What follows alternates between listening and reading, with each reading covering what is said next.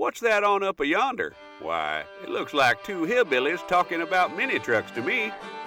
Y'all are fixing to listen to the voice of the lowlives. Gather around and revel in the good word of the Lowest Common Denominator podcast. So, Shay, on my way here tonight, I passed a church. That's a travesty. And I have a fascination with church signage. I think it's really cool what people come up with. This particular church that I passed today said, if you're so full of yourself, you won't have room for God. And my first thought was, yeah, and you also won't have room for cheese sticks. Oh, that's not what I thought. Straight for the hills and hollers of Eastern Kentucky, we're fresher than a dozen eggs from a one-legged brown hen. We put the cult in mini trucking culture. We are your voice of the slightly blasphemous lowlife. I'm L M C, and this is Shay, and this is the Lowest Common Denominator podcast.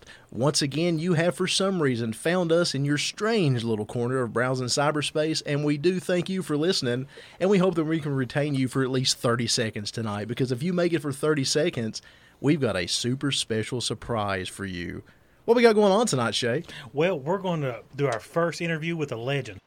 So everybody should really look forward to this, because there's going to be some funny stories and probably something really not kosher. Not not kosher, not really? Kosher. So yeah. You're already insulting other religions. Come on, come on, man. I mean, you started it, so I just figured I'd keep going too. Oh, gosh. See, you blame everything on me, you and your blasphemous heathen self. So we do, in fact, have our first edition, edition, episode, episodic edition, I don't know, the first edition of the hashtag L C D Legends series of the podcast. And we do have a legend with us tonight, don't we, Shay? Yeah, we do. We do. I'm super stoked about this because it's somebody that I have known for several years now, and we'll explore that along with many other stories tonight. Is, is I C Q involved in this? Anyway, the special guest we have tonight, we've even talked about many trucking influencers, and this particular legend would definitely fall into that category as well, wouldn't you think, Shay? Oh, absolutely.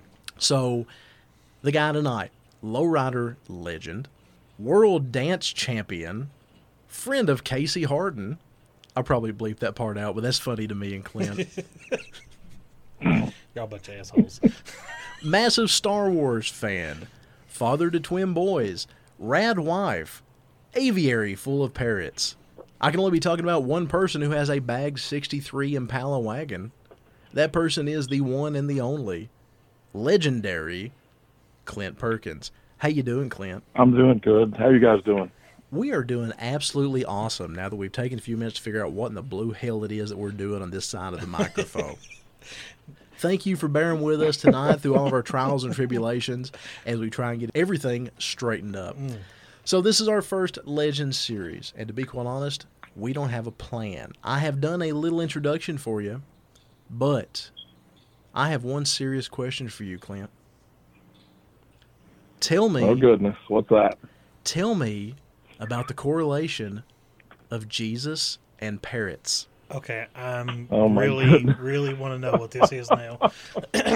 All right, speak up, Clint. Oh no, oh no, this is this is. I, I think he knows what I'm talking about. I know exactly what you're talking about. I just don't not quite know how to describe it. Have you ever been to Pigeon Forge, Tennessee, Shay? I'm sure you have. Oh, absolutely, absolutely. In Pigeon Forge, Tennessee, there is a glorious place on top of a mountain that the sun always beams down on and highlights the hand of God, if you will, to the perfection of random tropical parrots. Because nothing says Northeast Tennessee Jesus like parrots.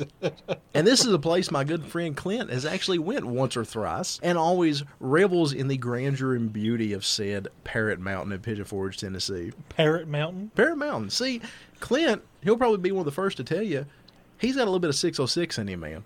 He, he he has just a little bit of support for the mountain lifestyle and is a big fan of that region. And one of the ways I talked him into coming down and joining me once upon a time was by tempting him with a mountain paradise full of parrots. You did not. You told I did. Him, you told him there was a bunch of parrots down here. Didn't, didn't I, Clint? Yes, he actually did. So, yeah, we ended up in Pigeon Forge. And uh, you've actually been back to Pigeon Forge a couple of times, if I'm not mistaken. One of the places that you took um, your your oh god, it's not Midwest Hoppers, but what is the name of your hop team, if you will? Uh, the Midwest, we were the uh, Midwest All-Stars. Midwest All-Stars, that was it at the time. Okay. So you yep. actually traveled with the Midwest All-Stars and put on a show at a mini truck show uh, in Pigeon Forge, or in Sevierville, rather, the the Spark show a couple years yes. ago, if I'm not mistaken. And uh, yes. And was that, I can't remember, which was your first time, when you went down with us, or was that your first time to Pigeon Forge then? The first time is the first time I went down was for the the trip that was actually uh, the anniversary of it. It's actually coming up uh, like next Tuesday, Wednesday, next uh-huh. Wednesday, yeah, because it's actually my anniversary. Oh, okay, but, I got you. Was that was that when you went down? But yeah. And all the random local yokel kids were like, "Hey, buddy, you come down here for Rod Run?" Oh, dear God. No, no, that was that was spring break last year uh, when they drove the wagon down there. Oh, dear God. Yeah, when I showed up randomly in the middle of the night, like on a Tuesday, I remember that. Mm. One yes, of those, yes, one yes. of those random middle of the night leave trips that happen mm. sometimes. Mm. So, so anyway, let's back way up. You know, you, I, we didn't bring you on here to talk about Pigeon Forge or, or more recent happenings. We introduced you as a legend, and you are a legend uh, in my eyes. And, and I'll be the first person to say that you're somebody that I look up to, and who has been nothing but bend over backwards kind to me. Who had no reason to be kind to me, but has been ultra kind to me since the moment we met. However, that was in two thousand eleven, two thousand twelve, something along those lines. And before then, I mean, obviously you were already a legend, man. So let's go let's go way back. What brought you into the lowrider world? What got you in? And, and can I say that? Is my nomenclature right? I mean, do I say the hop and dance world, the lowrider world? What do I say to be correct? Well, to be honest, um, I mean, ever since I was, uh, you know, young, I mean, you know, single digits, I've had a thing for cars. And uh, we, uh, or you know, growing up, my grandpa had a, uh, a thirty-eight Ford uh, business coupe, and okay. uh, hmm. I just, I mean, I loved that car. He'd take me out, go to ice cream in it, and stuff like that. So I just, the car, cars was just in my blood from a young age. And then as I got older, old enough to drive, uh. I actually, I, my first car was a sixty-six Impala, and I was out. I used to go out and street race it. Yeah, big tank. I go out and street race. Wait, wait and, time out. Uh, that's that's a totally different direction than what I would have expected. Okay. Right, right, exactly. But when I got a, a little older, uh, I moved out to Phoenix, Arizona for a while and lived with my dad just to get a change, try a new life, whatever, and got out there and. I hadn't been out there a week or so and heard an ad on the radio for a local big indoor show, like a World of Wheels show or something yeah, along yeah. Autorama, something along those lines. And I went there and then got in the parking lot and mini trucks everywhere Whoa. Out in the parking lot. So what Tilt you're bed. saying is, what you're saying is, is that actually mini trucks got you into the lowrider world? Well, in the same day though, I walk inside and the entire building is full of chromed out Impalas, and ah, ah. I got a, just a sudden taste for the West Coast. Mm. Okay, okay. And that's you know those style. I mean, and, you know there, there was big. You know, I saw my first fifteen inch Rockford Fosgate out there. And came home, you know, the next year back to Indianapolis and told my buddy about it. They go, fifteen inch speakers? No way. and, but so I mean, I really had, when I was young, I had a taste for all of it. But then I blamed the dancing and whatnot on two people, and that's Casey Harden and Todd Will. Oh, okay. So it was fair for me to drop Casey in your introduction there. I didn't realize he was such a Absolutely. Big influence to you. Absolutely. Because when, when I worked, went to the first Indianapolis Lowrider show, I just happened to be sitting in the stands behind this little yellow truck. Didn't know anybody. Didn't know anybody. Just, just happened to it's the lowrider show. First show I'm going to see some lowriders since I'd moved back from Phoenix, and uh, and it had been a long time. And uh, I'm sitting there, and I happened to be talking to some people that were sitting around me, and the the hop starts, and I'm you know I'm sitting there with I'm. sitting with my jaw on the floor watching these the, the, the hoppers and the dancers and all that stuff. So I hadn't get to see anything like that even when I lived out there. and uh, it, I was just, I'm going to do that. that. That was, I'm sitting there watching, and I'm going to do that. And then I find out that Casey had a shop twenty minutes or ten minutes from my house. And uh, I'd actually forgot I that started, he was... started going there and hanging out. And so at the time, he was actually... Uh, Casey showed me a lot of stuff, and Todd showed me a lot of stuff there. And uh, well, I was going to say, that uh, was actually Todd's shop. Al Satterfield used to work there, too. That was actually Todd's shop in Indianapolis, right? Uh, no, Casey had one that was called Modern Designs. Oh, I didn't even know that. I know that the last time I, hell, yeah. I think it was the last time I seen Casey, we were in Indianapolis at uh, Slamology, or Slamology, is that in Indianapolis? Where's Slam at, yeah. Shay? Okay, we were we were in uh, Indianapolis at Slamology, and he was driving us around to find, quote-unquote, his old shop, but I was under the impression that it was actually he and Todd's shop, so it was actually just his, if I'm getting the city right here. Yeah, I mean, Todd did have a shop in Indy, too, though. Okay. Well, it was a sketchy, sketchy, sketchy neighborhood where we went. Like, really, really sketchy. That's all of Indianapolis. Hopeless. I was going to say, yeah, I mean, that's pretty much all yeah. of Indianapolis. Yeah, you, so, you yeah, I mean, that could have been any one of the three shops that they were. Fair that, enough. Because Todd worked at a couple of different shops there. And uh, and I think he worked out at Bewley's for a while, too. Oh, God, I, I just, I'm so out of my element when it comes to this type of history. I know just enough to be dangerous. So getting to hear this from you is, is so rad to me. Okay, cool. So you literally just strolled in one night and walked in and said, hey, I'm motherfucking Clint Perkins, and uh, teach me about lowriders. or, or you no, know, I mean, it wasn't quite that. I mean, I was kind of uh, like, the, if you will, the uh, the shop fly. Yeah. There for a while, the fly on the wall that would just stop in and see what's up, had... Didn't have a nickel to spend, but wanted to see what was going on. And, they, you know, that Casey was real cool about it. And, you know, awesome. We just kind of, we'd start, you know, kind of just would hang out. And, I, and I'd go up there and waste way too much time. Like I, sometimes I'd take my the, my stepkids that I had back then with me. Okay. From And we'd they'd hang out up there, too. I, I mean, hell, one time they were sitting in the Tonka. We're getting ready. We were getting ready to load it up for Casey to go to a show. And we forgot and left the ground on. And my kids sat on the or my stepson sat on the switch box. Oh my God! Yeah, that was interesting. Oh, yeah. did, did anybody die? Did anybody get hurt?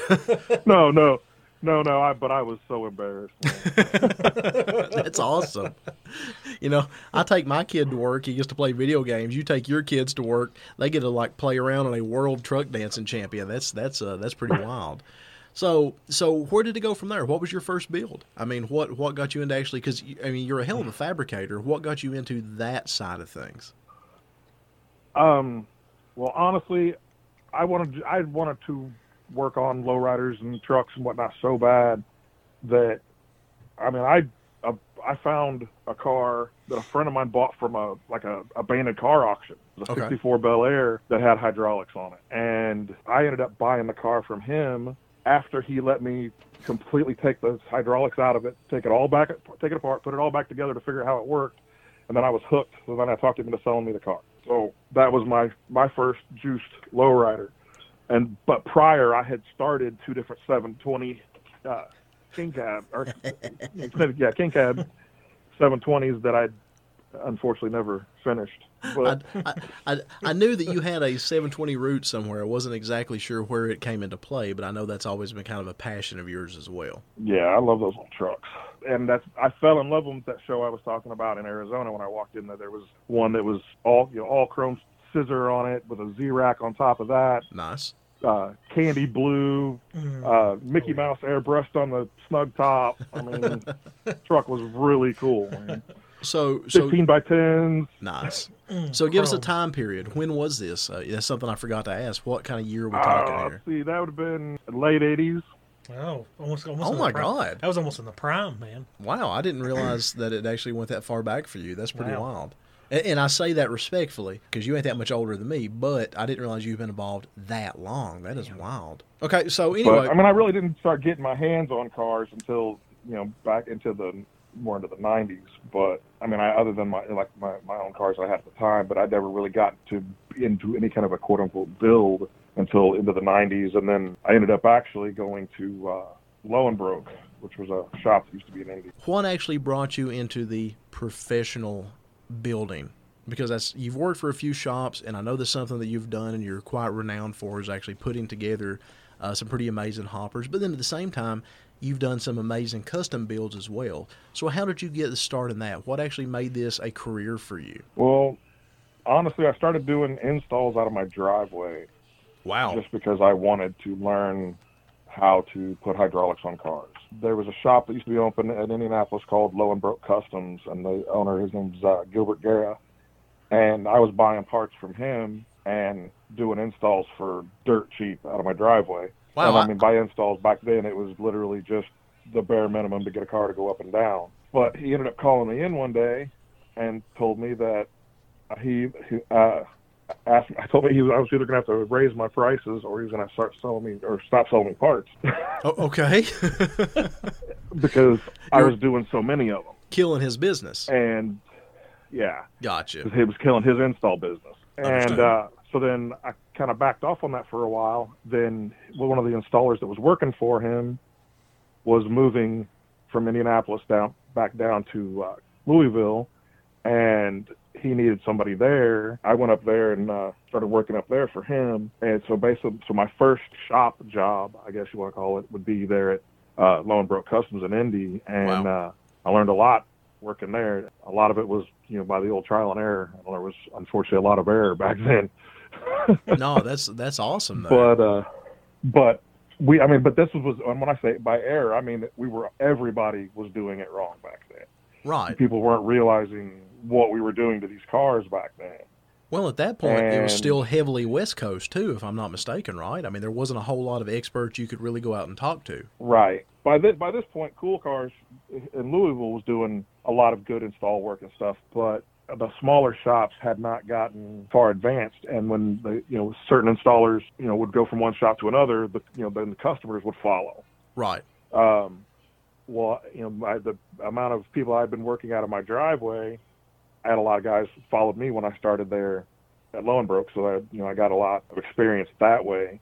And then I I also talked to uh, Jason Grimes, who uh, worked for for worked for Gilbert Lowenbrook for a while, but worked for Cool Cars for a real long time. He is a great fabricator. He's, I mean, he builds some amazing vehicles now, but he's the one that actually got me kind of hooked into the, the hopping and dancing as well as Casey. Okay. Because by this point, they were like, they were actually letting me get in there. Like Blinky would actually show me, or Jason Grimes would show me how he would do certain things and why he would do certain things, and was teaching me about suspension geometry on a hopper or things like that.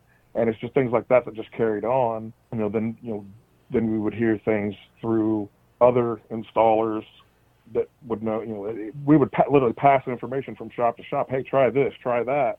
And by that, you know, these guys would go out west and see something, come back, and share the information out here. We would try it, then we would put our own twist on it, and then, then you know, with. Uh, Stanley Staten in Lexington. Oh my God, there's a name I've not heard in a long time. Yeah. Yeah, I mean, he he's taken a few, uh, and a select few, but very dedicated, very good installers, and taught them some things. And then I've had the benefit to get some of that information from those from them. You know, so back, that has helped. Back then, you know? we just totally it, we didn't we didn't have the access that Facebook and, and the internet provides. I mean, yeah, the internet was around, but it wasn't like everybody could go on and share a full blown project thread and show five hundred pictures of how something was done. A lot of it was purely trial and error. Right. We filled a lot of junkyards because you know guys would guys would get a, a cutlass, you know, or something, and put. come up and have us put a two-pump setup on it with no reinforcement whatsoever, and then go out and just beat the crap out of the car for a month, six months, whatever. And then, man, my my frame's broke, or the cylinder came through here, or this did that. Well, okay. yeah. Well, I'm gonna I'm gonna deviate a little bit.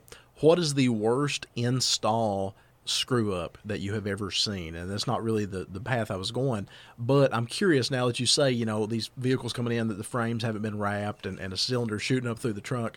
What is the worst install screw up that you've ever laid eyes on or even had to fix? I got asked to work on a Suburban that had hydraulics on it. Oh my God. And this Suburban Oof.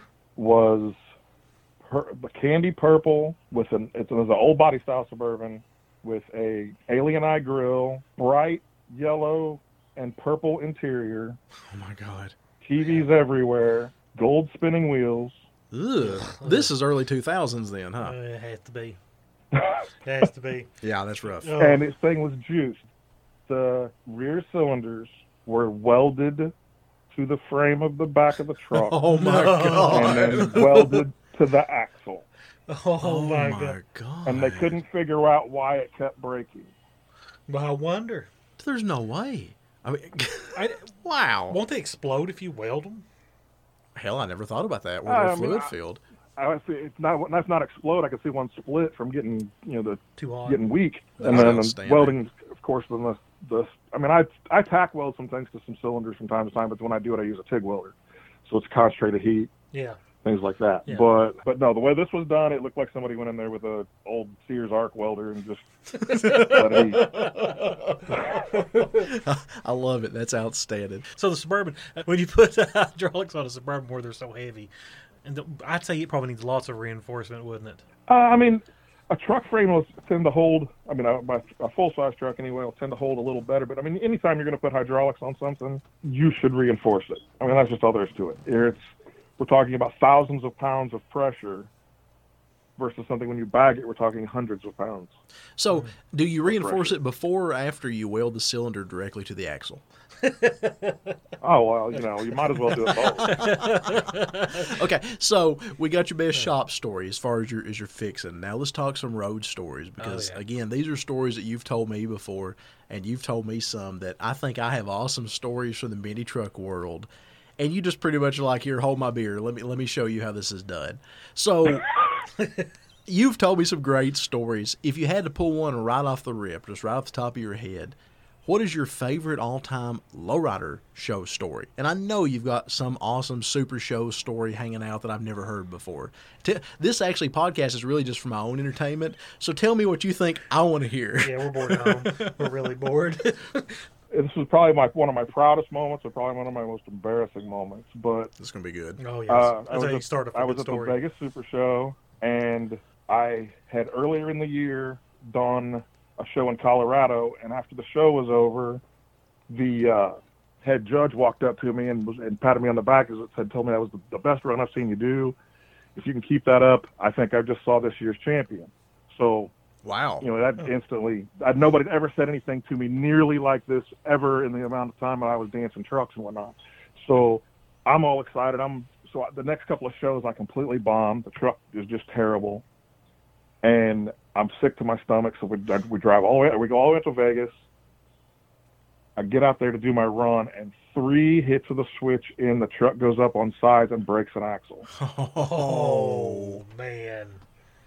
Oh, and I'm sucks. just sick to my stomach, but I, you know, if you if you stop, you're disqualified. So I keep trying, I keep going, I'm trying, and I'm mad. I, I mean, I'm cussing and I'm just boiling. But the entire time I was have ever was ever in the the radical dance class, I never let them come in with the forklift and pick up my truck and carry it out. Wow. I always rolled it out, no matter how bad it was broke. I always rolled it out. That's awesome. Oh, yeah. Well, kind of going out on your shield, pretty I, much. I, right, I, and. At the end of this run, the poor truck's just beat. I roll, I actually rolled it over with only three wheels on it. I get done. I didn't get that great of a score, but, I mean, I was deserving of the score because the truck was broke. I mean, it is what it is. And I'm getting my stuff together, and I'm just so mad at this point, and I'm just like, screw that truck. And I'm turning around to walk away, and Wayne Costa's dad's standing there. Oh, shoot. With a plaque, and they'll present me the Wayne Costa Award. Now, I'm assuming this For is being after a good he, sport. I'm assuming this is after Wayne passed, right? Yes, yes. This is after we'd lost Wayne. D- did you so, know him pretty well? Um, I I didn't get to meet him. I, I saw him perform a few times, but I never got to meet him. I know he was friends with Casey, but I mean, I was a huge fan of his. And I see this guy, and I you know see his dad, and I see this the plaque, and they start announcing me and as. for being a good sport after I was just out there just boiling. You're, you're currently kicking the truck in the background, and they're presenting you this award. We got you. Now, was this the you jackhammer? Know, and I even let them pick it up. At that point, I just turned around and pointed at the forklift, and I was like, oh. just pick it up. Let's go. Now, was the, was Clint, was this the was, jackhammer at this point? Awesome. Yeah, it was jackhammer.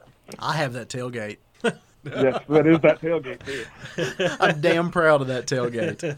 Um, so, so anyway, one of my first ever lowrider memories, and, and I say that intentionally, was at the Sport Compact Super National slash lowrider show slash indoor flea market slash craft trade show in Pigeon Forge that Charlie Caldwell did one year, and it was kind of a amalgamation of all sorts of different events combined. But uh, we were there on the strip as you would be, and I was probably. I skipped one of my proms to go there, so I think I was probably seventeen or eight. I think I was eighteen. You skipped a prom to go to a show? Dude, I skipped a prom and my graduation to go to shows. You skipped your graduation too? Hell yeah, I did. Wow. There, there's still a yellow sash hanging up somewhere that I think I'm supposed to hang myself with or something. I don't know. But anyway, we're hanging out. We're hanging out on the strip. And at the time, I had, I, of course, I never met Wayne. I had been in the same presence of him, but I never actually met him because at the time I seen him perform, I was just too damn young to, to have the right to even go up and speak to him. But we were hanging out on the strip, and the Mitsu is just hanging out, you know, coming down the strip, pancake down, and then does a four-wheel bunny hop right there on Main Strip and Pigeon Forge when it was green. Uh, and, wow. Oh, dude, my jaw hit the floor, just total control of the vehicle, and that's what I respected so much. I mean, never wavered at all. Popped off four wheels, and they just kind of cruised on. Man, I, I'm pretty sure I wet my pants and my jaw hit the floor. It was just such a life-changing moment for me. And, and, and it was a Mighty Max. At the time, I had a D fifty, so it was really just, you know, hitting close to home. And that same event, right. uh, that same event, he actually got pinned against a dumpster by the truck. He was dancing the truck behind the uh, Travel Lodge at the end of the strip in Pigeon Forge. And they had never done a lowrider show there. They had no idea as far as safety parameters go. Now, granted, I can't say anything because the H word, we weren't exactly the best on safety parameters. But what's, what's safety? Yeah, well, we'll get back to that. That's that's the next line of questioning. But that being said, uh, Wayne actually got pinned by his truck against a dumpster. He was trying to back away when he was hopping it, and it rolled into him. Now, it didn't hurt him, but he did this very cinematic, you know, Wilhelm scream, if you will, and really just played it up. It was just it was terrifying, but it was an awesome moment. Uh, from what I ever knew about him, he was a super cool cat, and that was just a, a tragedy, you know. And you see that sometimes. Uh, that's, a, that's a reminder, I guess, when we're out on the road late at night, you know, that always kind of pops into my head. Uh, scary stuff. Anyway, blah, right. blah, blah, blah, blah, blah, blah. The whole point of this podcast is we name drop everybody we have ever possibly met ever. I, I don't know ninety-nine percent of the people I talk about, but you know what? I seen them once walk, walking by at a show.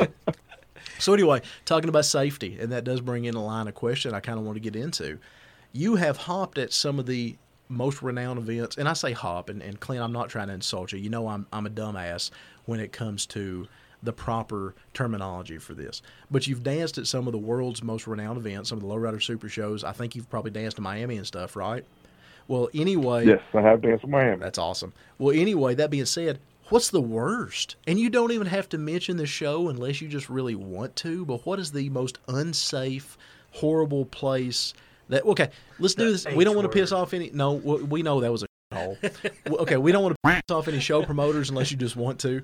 But tell us about the worst environment that you've ever had to dance in, or you've been responsible for bringing dancers or hoppers to. You know, what is the sketchiest behind a barn on a dirt ground at a thirty degree angle? What's the worst place you've ever had to hop in? And like I said, you don't have to tell us a show promoter or even the city or anything, but just paint us a picture, if you will. Well, honestly, as far as safety goes, I'm going to say the worst situation I personally have witnessed was I was at a show in, uh, I believe it was Wisconsin, but I'm, I'm not sure, so I don't want to quote that. But no, that's cool. I was at a show up north somewhere, um, and mind you, when I say this was unsafe, it was unsafe by the show spectators. The people who were putting on the show had tried everything that they could okay. to make this experience great, but um, they the my car had just finished hopping, and he pulled out of the hopping area and he parked his car up on three. And this girl walks up and said, "Can I take a picture with your car?" He says, "Yes." She gets under. She gets in front of the car. She take she takes the picture, or you know, someone takes her picture. She right. gets up and goes to move. Another girl, I believe, was how it worked. Went down. Another girl jumps down. The guy who was owned the car thought they were done and went to sit the car back down on the ground and set the car down on this girl. Holy shit. Dude, no way. Um, I mean, and she was okay. She played it up pretty bad. You know, she tried to make it a lot worse than it really was, but um, but it was her own stupidity. And him, you know, the one girl takes the picture. He thought it was, he thought they were done. You know, he said, "Yes, you can take a picture." Oh my God. And then... Wow. You know, and, th- and that brings up into question, I mean, as far as insurance and things like that, events, and I've been from that side of it, you have to really ramp your insurance up for that kind of stuff. I mean, because there, you know, you're moving a four thousand pound vehicle with thousands of pounds of pressure. You said that is a, yeah. it's a death sentence if you're not careful. Yeah. Right. So, and then actually there was another one that was, that I'll blame it on the show. I went, went to a couple of hops at Cruise Fest. Wow. And in the mud. They had no crowd control whatsoever. Tell me the hops were in the mud. And, no, they actually had a concrete pad, but it was not near big enough. Gotcha. And there was no kind of, I mean, it, there wasn't even like uh, safety tape up, anything. It was just, you know, please don't stand on the concrete. Well, you know, people that attended, and, you know, the people that attended Cruise Fest, I mean, they were obviously the most sober and, and safety conscious yeah, people yeah. that ever oh, yes, existed, yes, right? Yes. Absolutely. Oh, my God. Okay. Safety first. Wow. So, like, how many states have you actually traveled to? Because I love living vicariously through these stories. It amazes me, you know. When I get a chance to listen to somebody like you or Shannon Bullis, you know, somebody that's literally went coast to coast, you know, have you, have you hopped in California? No, I have not hopped in California. But you have Nevada, I have right? Really wanted to, but, yeah, obviously Nevada. But I have not. But I have Vegas. Okay, I yeah. got you. Wow. Um, How about, like, you know, well, you said Miami. So, I mean, really, you've covered most of the country in all sincerity. Um, yeah. Payouts. And I'm not asking you about money or anything like that. But I know how the mini trucker mentality is. You know, if if we actually made money off mini truck shows, ninety percent of us would go to a show with, like, ten bucks in our pocket because we would be so convinced we're going to win. And then we get there and we get shafted or, or you know, whatever, and would just kind of have to thumb a ride home. In the lowrider world, was that a common thing? Did a lot of the guys literally kind of, I don't want to say live paycheck to paycheck, but did you, or not you necessarily, but did people hinge their their successes on kind of really their ability to get home? You know, was, was the finances there? Were you spending money of the prize money in your head to get out to the shows and back? They get prize does, money? Does that question make sense? They get prize money? Do you get prize money? Yeah, yeah. Uh, sometimes, yes. Sometimes yeah, we yeah, get yeah. prize money. And if not, um, that's the whole point of this question. They're sitting there on their ass beside the road. Right. I know. I know that there were people who were out and about that probably shouldn't have tried to make that trip, and there was probably more than once that that guy was me. um, but, but at the same time, I mean, when you have, when you find a group of people, whether it be, you know, a group of people in a, a sport or a car club or that guys that like to hop cars or guys that build mini trucks, whatever the case may be, you find a group of people that are that dedicated, you're, it's almost like you have to be there. The, the, the draw becomes like you're, you're expected to show up. And once you put so much time and work into something, it's all, if you don't make it, then that's when you have failed. It's not when you get there and then the truck breaks. Right. It's the fact you didn't get there. Mm. Okay, I understand I, that. I got stories about being stuck beside the road. Yeah, before. You know. It, it's kind of like a normal thing, isn't it? Well, I broke down more times coming home, it seems like, than on the way there, luckily. But, you know, same thing as being in the garage all night the night before and just not being able to cut the trip. That's the most miserable feeling yeah, in the world. Is. So about five a.m. you're like, yep, I'm not going to get done in time. Have you ever had any late night ones like that, Clint, where you're just trying and trying and trying to get ready and, and you know, you just finally at seven o'clock in the morning you have to call it? I have been to the point where there was absolutely no way that, I mean, like I was I had a group of people tell me it's not worth it. You don't bother, and still made it to the show the next morning. Wow. Wow. Just, wow. I can't honestly say that. I've uh, I've actually seen you working on plenty of vehicles in the parking lots before, and I think that's just kind of part of the culture too. You know, you guys are so competitive. Yeah. Uh, you're expected to work in the pits, if you will. You know, chances are something's right. going to break. You know, did you keep spares for everything when you went to these shows? I mean, did you have like you know? Extra... Uh, it depended on the show. Like you know, when we would do Carl Casper, where we would I would you had to hop at least three out of the four runs through the weekend. Wow. Yeah, I would. We would show up. Low, I mean, we'd show up with extra wheels, tires. Carl you know, I mean, we had people would bring in welders. I mean, I've welded more than one A-arm for somebody in the pit just to try awesome. to get them back out their next run. You know, you were kind enough to hook me up with a V I P pass a couple years ago at the next, I guess, next to last Carl Casper or, or something like that. It's a shame. And, and man, being in the pit was an amazing experience. I'm I'm really lucky that you, you did that for me. And me and Dad got to, me and Dad, Dad and I got to go down and, and actually take advantage of your kindness there. But man, it was intense. You know, just that, trying to get everybody ready and, and, and fixing the problems as they arose. And I, and one thing I respect the hell out about you is you would help everybody. You know, you weren't just helping your team. I've personally witnessed you helping pretty much anybody there with a problem. Uh, is there a sense of, I guess, you know, brotherhood in that regard? Do the lowrider guys really just kind of flock to help each other? Or a lot of times where it's a competitive thing, do they say, you know, hell no, you're on your own? Uh, it depends on what it is. I think if everybody's got their secrets. Right. It's just like racing. Everybody's got their little tricks and their little secrets that they're not going to share with somebody. But for the most part, it's, I mean, these guys pretty much all want to help each other. Um, because you never know, you might, if, if this guy shows you something or this guy helps you to get this fixed, you don't know what's going to happen the next time around. He may be able to show you something you've never seen before, or right. he may be able to fix something that you didn't think was fixable in that amount of time, whatever the case may be. So it's, it's a, it's, it just becomes a big shared experience at that point. Right. Okay. That makes hmm. sense. And I think that's one of the reasons why it's people, you know, a lot of us were so driven that even though, you know, maybe financially or equipment wise or whatever, we should, probably shouldn't have been there. We would make the trips anyway. That's because cool. almost like that would be like the only time that things felt normal. huh. Wow. You just, you just gave huh. me the pull quote for the beginning of this episode. I love that. That's huh. uh that's really rad. Huh. Speaking of normal, how you entertaining yourself right now, man? How's this, how's this summer going for you so far? Uh, been doing the same thing I've been doing for a while, sitting in this house. I got you. Keeping my kids, keeping my, keeping my kids out of trouble. So, yeah, blame them, right. So, so have you watched The Mandalorian? Absolutely.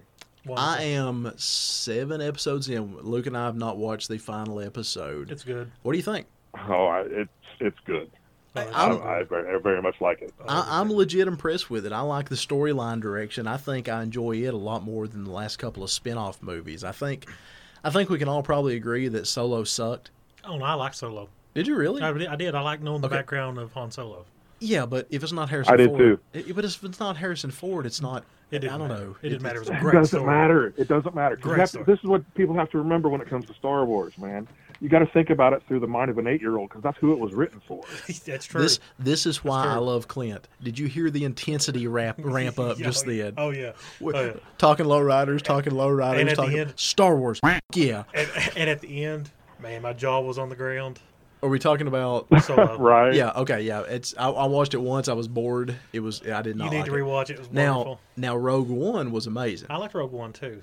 Uh, I'm a huge Donnie Yen fan, and, and maybe the most important question I ask you on this podcast was: he a Jedi or no? Who was that? I'm sorry. Donnie Yen in Rogue One, and I and I'm blanking on his actual Star Wars name. The only blind martial artist in the whole thing, Donnie Yen, one of the greatest oh, martial artists ever lived. Oh, okay, I know who you're talking about. I'm sorry, he I didn't know his actual name. Was he a Jedi he or not? He wasn't a traditional Jedi. Bullshit. He wasn't. No, I disagree. Was Come on he was now. Not. No, he was not. But okay, he was not. He wasn't. He wasn't. He even said he wasn't. Yes, but, but he was strong in the Force. That's not really how it works. Oh, that is how it but works. But there is a lot. There are a lot of Force wielders though that did, that did not choose a side. That's true. Well, okay. The, well, you have the Grey Knights too, who were neutral, and they didn't really choose a side. What the hell are the Grey Knights? The Grey Knights were They're, the in between, the light and the dark. What is this from? What poor part of canon have I missed here? I, I, I Clint, what are the Grey Knights? Um, I'm. Is are the Grey Knights canon, Shay? I want to say they were written into a book, and I think it was on the Clone Wars episodes. Oh, my God, I love this. I love how this is totally deviated. I, this pretty, is great. I, I'm pretty sure they were on, on one, one Clone Wars episode. Oh. And, uh, okay, oh I couldn't. God. I honestly can't remember. I, I can't remember off the top of my Isn't head. Isn't that either. the but, cartoon? Come yes, on. Yes. Well, th- th- it's it's canon. It's, it's canon. Is it canon, it Clint? Is, it you, is canon. You cannot. You can't say you know anything about the Star Wars storyline if you haven't watched Clone Wars and Rebels. Yeah, I haven't watched Rebels yet. I, I'm uh, finishing up Clone Wars because they released that last season where Disney finally finished it. And I've I, watched mm-hmm. the movies. I've just watched the movies and Mandalorian, other than one episode. Well, I'm gonna be honest with them. Last three, um, crap. It's just, I disagree. I, I actually enjoyed them. Really? Yeah, I actually, I actually enjoyed them. Uh, uh, well, I mean, I don't like the way they ended Luke, obviously. Oh, but at the, at the same me. time, it was no different than the way that Obi-Wan Kenobi was ended. So, you know, it's just J J Abrams is not the proper director, or was not the proper director for that. in my opinion. Uh, no, no. Okay. Anyway, too, too much explosion. Moving right along. What is the whole point? Who's our guest again? Uh, we're talking about Star Wars. We were uh, talking about Star Wars. This Comic Cons. Is there anybody that can talk to me about Doctor Who? So I feel important. Okay.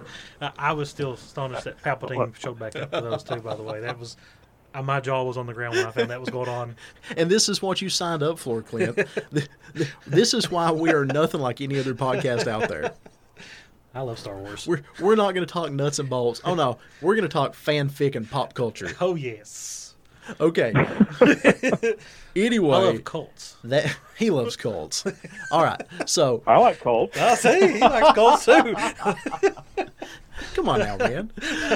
Oh, Jesus. This is this is fun. I, I enjoy this greatly. Yes, there will be some post-production. I'm going to have to remove a few things, but I've enjoyed this immensely.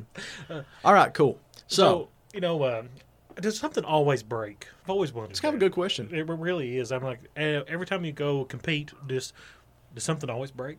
Or do you occasionally... Not always. It, it, hey, not Shay. Always. Hey, Shay. It, it, he, it took me a long only, time to get to that point. The only thing that breaks... our hearts when Clint kicks their ass in the pit, man. Oh, that's what it is.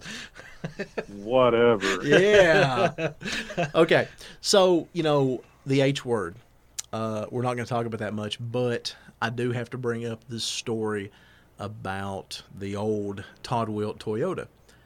When you guys hopped it in downtown, um, the wheel. Do you remember the, the, the busting the tire? Uh, yes.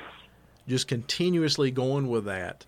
That, and I realize this is a totally Chris Farley moment. I'm just I'm just asking you if you remember it. I'm going to be like, yeah, that was rad.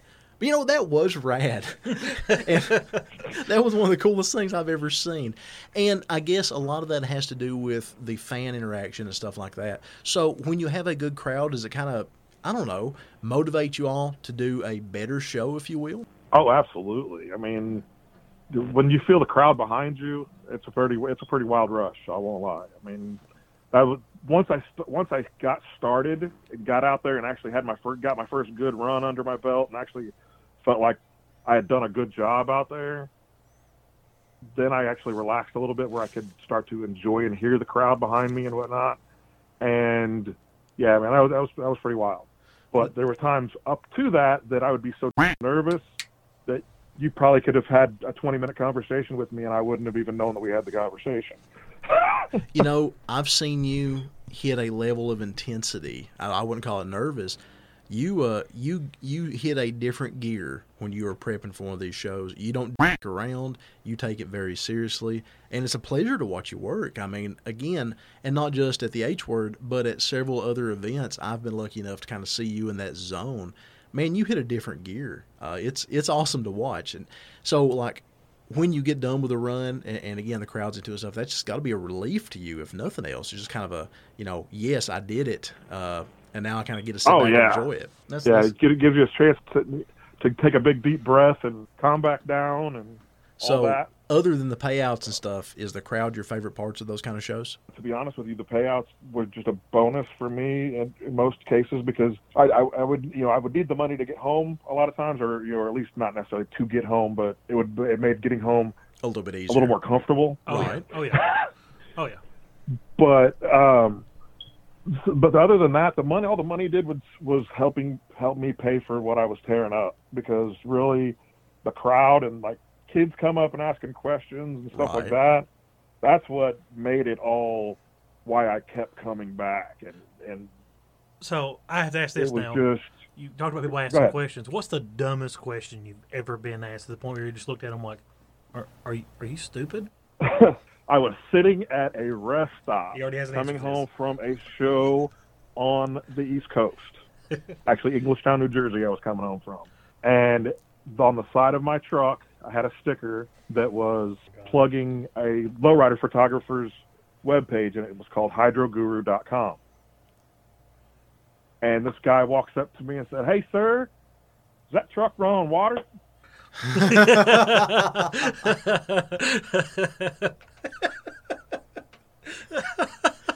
Tell me, Clint, oh my God, really? Tell me that you answered it in kind. Please say yes.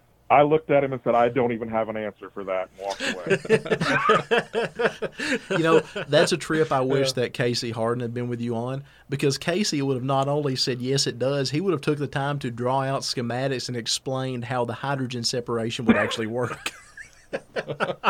Something I've always wondered, you got involved in mini truck shows in a pretty big way, whether by fate or by choice or what have you, and you have become a fixture at a lot of, you know, major mini truck shows in the region. You've you've definitely made your presence known. So you've been around us crazy ass mini truckers enough to really know many of us. And compare and contrast for me in the lowrider world versus my world versus Shay's world, the mini truck world. So do you see a lot of similarities between those two groups? Are they so similar that they're completely cohesive, or do you see a lot of differences? I mean, are they two totally different groups of people? Does that question make sense? Yeah, the question makes complete sense, but it's there's there's so many different levels to that, because you've got you've got groups, you have two different groups that in in many of their minds they're they're two complete opposites of a spectrum.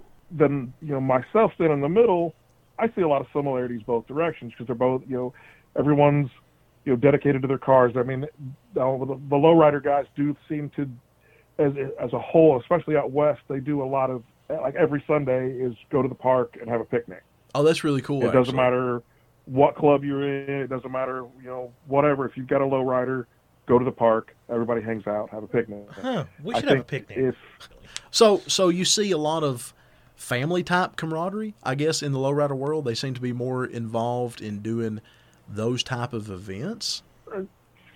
Yeah, I mean, it seems like you see a lot of, you know, just laid-back Sunday. Now, don't get me wrong. In every group, you've got your, you know, hardcore partiers, your, you know, the, oh, yeah. the, the, the uh, look-at-me guy, um, whatever. And then, like you and I have talked about before, Lee, you've got with both we on both sides we have the T-shirt riders. Well, I was going to you know, ask. Got... I'm so glad you said that, because I wanted you. To, I wanted you to define the term T-shirt riders for the listeners, because I think this is something that's universally appealing. I think everybody needs to know what the hell this is. That is such a cool thing to me. Well, I mean, not a cool thing, but it's so glad that it's defined. I mean, by my definition, anyway, of a T-shirt rider, you have guys that are they are in a club. They, for either short time, long time, what have you, that I don't care. That to me, it doesn't matter. But they're out there representing that club, but you've never once seen them pull up in anything or push up anything or, or post a picture of working on something or anything. Uh-huh. They're, they're there because they just want to be part of the group. Huh. You got that in both worlds. And, huh. I mean, I... Don't get me wrong. If you're a, if you're a fan of the scene, be a fan of the scene. Absolutely, I think it's great. Right. Please be an enthusiast. But at the same time, I mean, if you're not contributing to the scene, don't pretend that you're contributing to the scene. And I don't. I use the term scene because uh, I don't know, know what other word to use. Yeah, but we use it all the time here too. We don't have any other word for it either. There is always in the mini truck in the mini truck world. There is always some kid, and I say kid, it could be somebody that's twenty-one or forty-five, it doesn't matter. But there's always some kid that's at every show wearing the newest whatever T-shirt vendor du jour is, you know, whatever the popular one of the day is, wearing the newest T-shirt, and they always want to be involved. And they want to tell you about the project they have at home, and they want to be in, they always offer, always offer help at your show, you know. Hey, man, you need me to judge? You need me to do anything? And that's cool. But you know that these people are just there to be seen, and they're going to be like, they may work for three minutes, get the free staff shirt, and then they're going to go bolt and hang out with their buddies. But, you know, three months later, oh, yeah, I worked at that show. I was a judge there. And then nobody ever seen them. Um, so we get those too. And, and Shay, you know oh, the exact kid I'm yeah. talking about, because oh, he's yeah. been at a hundred of your events. Oh, yeah. And he's yeah. always like, I don't know where Shay is. We got to get this show on the road. I'm like, dude, who the hell are you? I know exactly what you're talking about. We'll talk about that later. That's exactly what it is. T-shirt rider. I, I am, like that. Isn't I that like great? That, that is great. T-shirt rider. So that is perfect. And And and by that, I mean, it is, I get it. There's guys that are, you know, been working on their projects for X number of years or what have you. That's great. And and, and by all means, by, if they're contributing and they're doing their part to their club or and whatever, that's great. But a lot, I think what makes, gives a lot of clubs a negative out, or uh, people get a negative outlook towards a lot of clubs on both sides, lowriders and mini trucks, is the fact that you see some of these groups with that many T-shirt riders, and then they don't have that many vehicles. Do, do you think you see more T-shirt riders in national or small clubs? Oh, it's a national thing. Mm-hmm. Interesting. I mean, Interesting. I love it. Very. I mean, but it, there is some local stuff, too, though. I mean, I, I see it, I mean, even around here. And I, once again, by all means, be an enthusiast. But if that's what you are, is just an enthusiast, then portray yourself as such. Oh, absolutely. Because, because, because, in all honesty, I don't know how many times I've literally, you know, thought forever that someone was somebody, like, huge in some club or something, and find out that they hadn't had a car in the last twenty years. But, but we they, all they, know those people. They constantly talk about this project that they're getting ready to come out with that will set the world on fire, right? Yeah. Uh-huh. Yeah. Well, right. Fire, and, right. And, and Clint, you and I ran into that at the last H word. Dumpster uh, fire. There was a, and we won't mention names, but there was a gentleman that wanted to perform that we decided it would be best to run through you. And, of course, we don't even think the truck even existed. But, you know, to listen to him tell it, it was going to be the, the world-beating. And, again, not a story for this episode. We'll, you and I will talk about that some right, other right. time. But you know what I'm talking about, I think. So, anywho. Oh, I remember exactly what you're talking about. The funniest part is I never even got a message. Oh, my God. So so when I told him that, that, that the Clint Perkins was, was handling all the aspects of that, he never even wrote you? He knew what was going to happen. Right. Oh, I love it. That is great. That is great. So, you know, we're talking about clubs, and we're talking about the functions that a lot of the lowrider clubs do.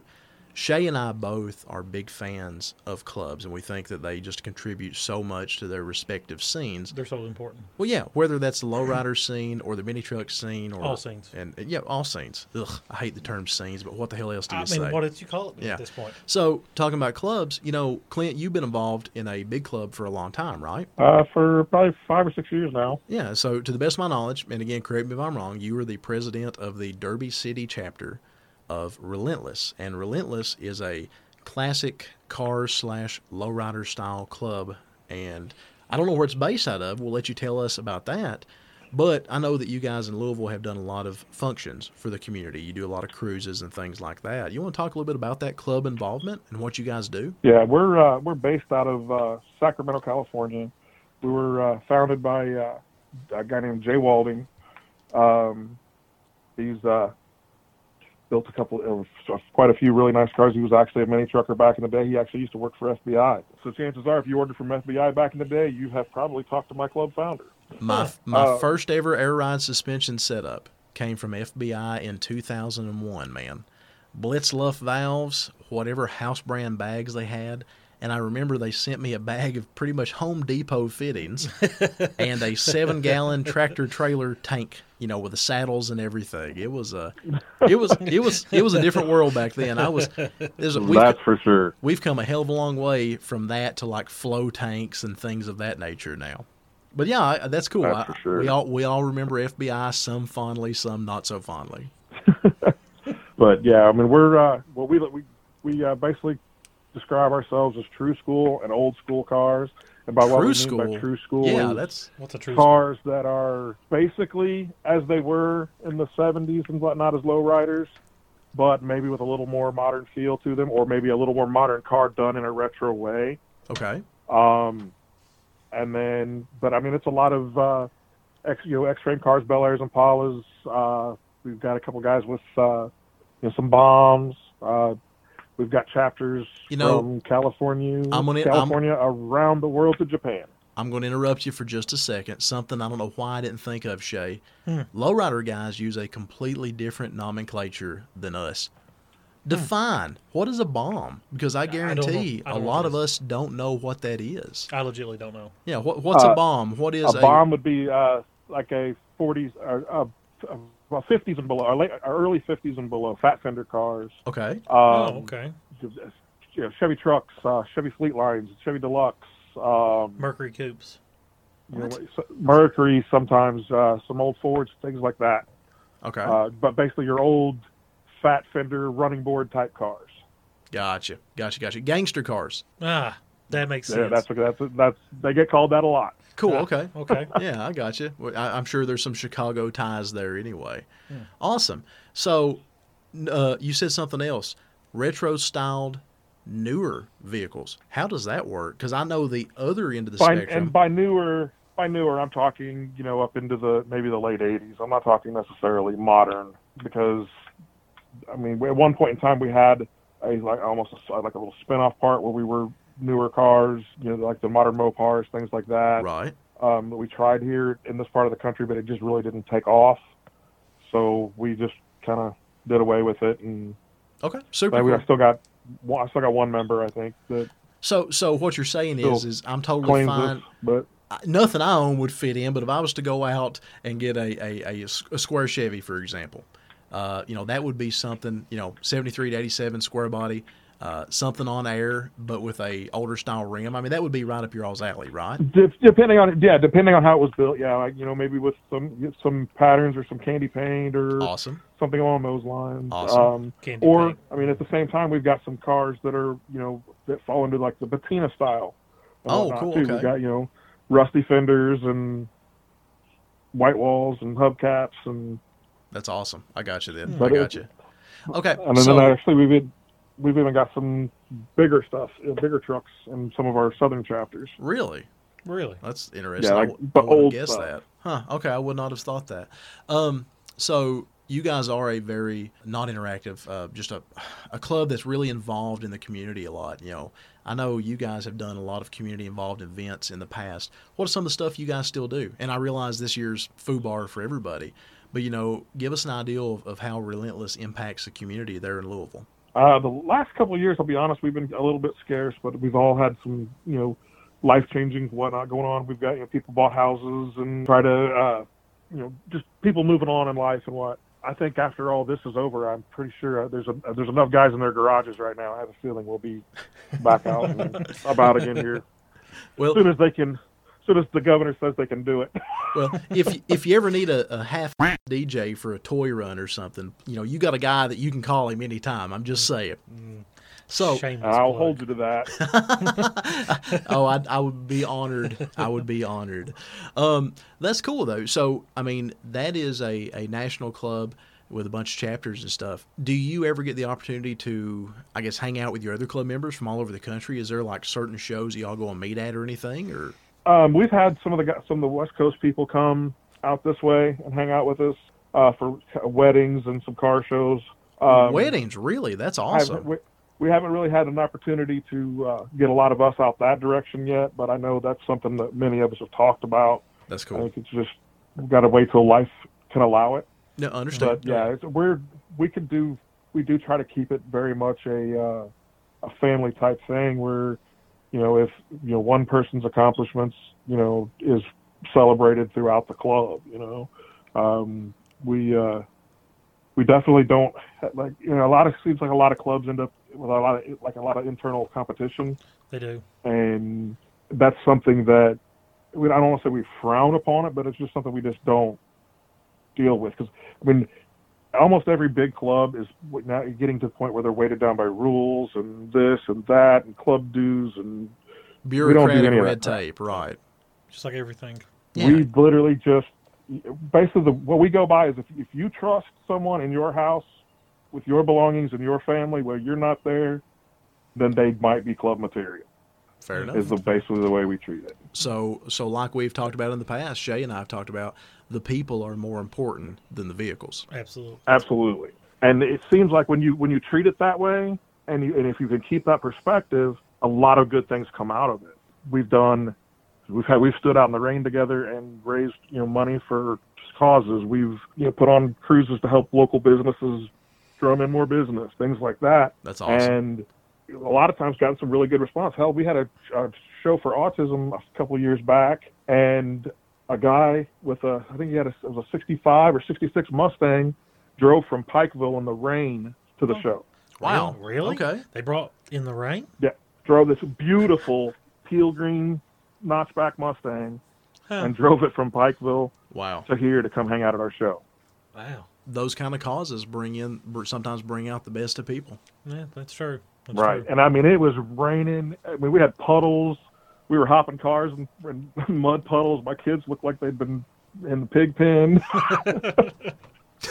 But it was a but it was a good it was a good time, and we raised some money for a good cause. You know, that's one thing in, in that world, the lowrider world especially. Clubs seem to be so much more of a family type atmosphere, and, and I'm I'm quite envious. I think you guys have a really really cool deal going on. You know, some of the stories you've told me and some of the events that you've held and this and, and stuff. It, it looks like you all do an amazing job out there. I think anybody would be proud to have a club as interactive and respected as you all. So.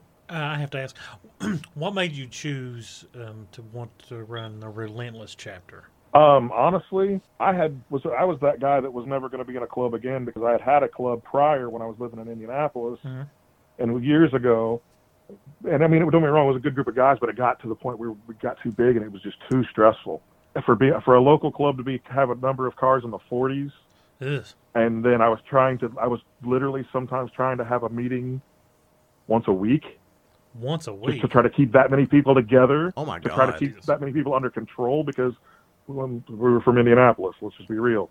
Uh, but then, but it got to the point where, you know, we started to weed back down, and but it still it got to the point where it was just still stressful.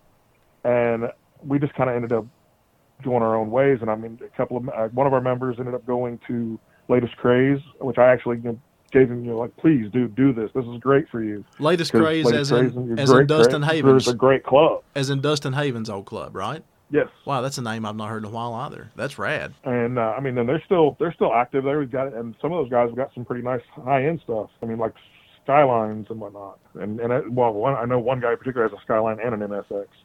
You know, but those are things I never expected the legendary Clint Perkins to say, is Skyline and N S X. That's definitely not not the world I would have thought that you've ever crossed paths with. Oh, no. I mean, that's what that's I'm, I like cars, period. I just, there's certain things that are just not my thing.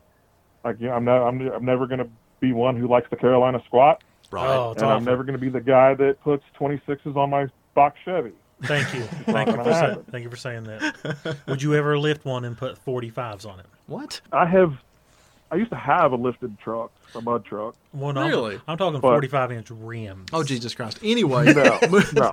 I'm never going to. I have. I, I mean, I shouldn't say unfortunately, because, I mean, it paid the bills, but not. It's not my thing. But I've built a few cars with big wheels because that's what the customer wanted. Ugh. But, no, that is not my thing. Ugh. Well, you know, let me let me transition to this, and, and then we'll move off this topic. Don't. You said not what the customer, or what the customer wanted. What is the thing that you've had to do for a customer before that you really just didn't want to, but, you know, part of, of the careers that you've had, you didn't really have much of a choice? Have you ever worked in something that you just absolutely hated turning a wrench on? Oh, there's been a few of them. I mean, I've worked on cars that had a ten thousand dollars ten thousand dollars candy coating on it, and you crawl underneath it, and I could run the air lines through the rust holes in the frame. um, I didn't know you worked in any of my trucks. But... I mean, I, it's, but it's it's part of the business, unfortunately. You know, the, your guy's going to bring you a car, and he's going to want done what he wants done. Uh, if you want your bills paid, you're going to do the work. So what you're saying is, uh, I shouldn't I shouldn't like call you with my seventy-eight Regal when I want to put twenty-eights on it and mount nine air horns under the bumper. Oh yes. Uh, I might put the wheels on the car, but by on the car, I mean like on the hood, the roof, the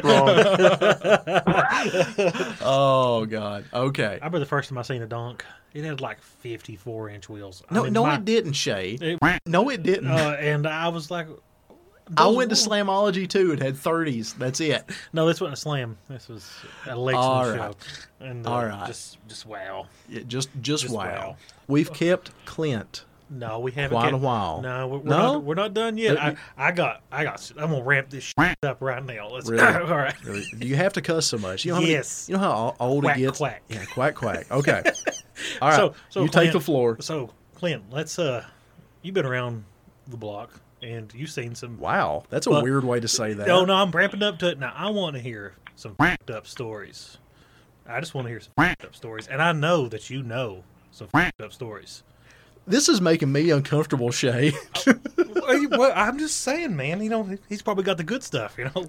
Oh yeah, this is getting really weird. All right, this is this so, is starting to get back so, alley here, so, man. Come on. Let's start with well, out of all the times you've been to all these shows, what was the most f***ed up thing that's ever happened at all of them? Uh, I mean, you can do a top probably, five. I don't care. I hear all kinds of stories. Probably. Well, actually, there's a, Florida's great for messed up stories. Oh, yes. Florida man stories. Traveling. Florida man stories.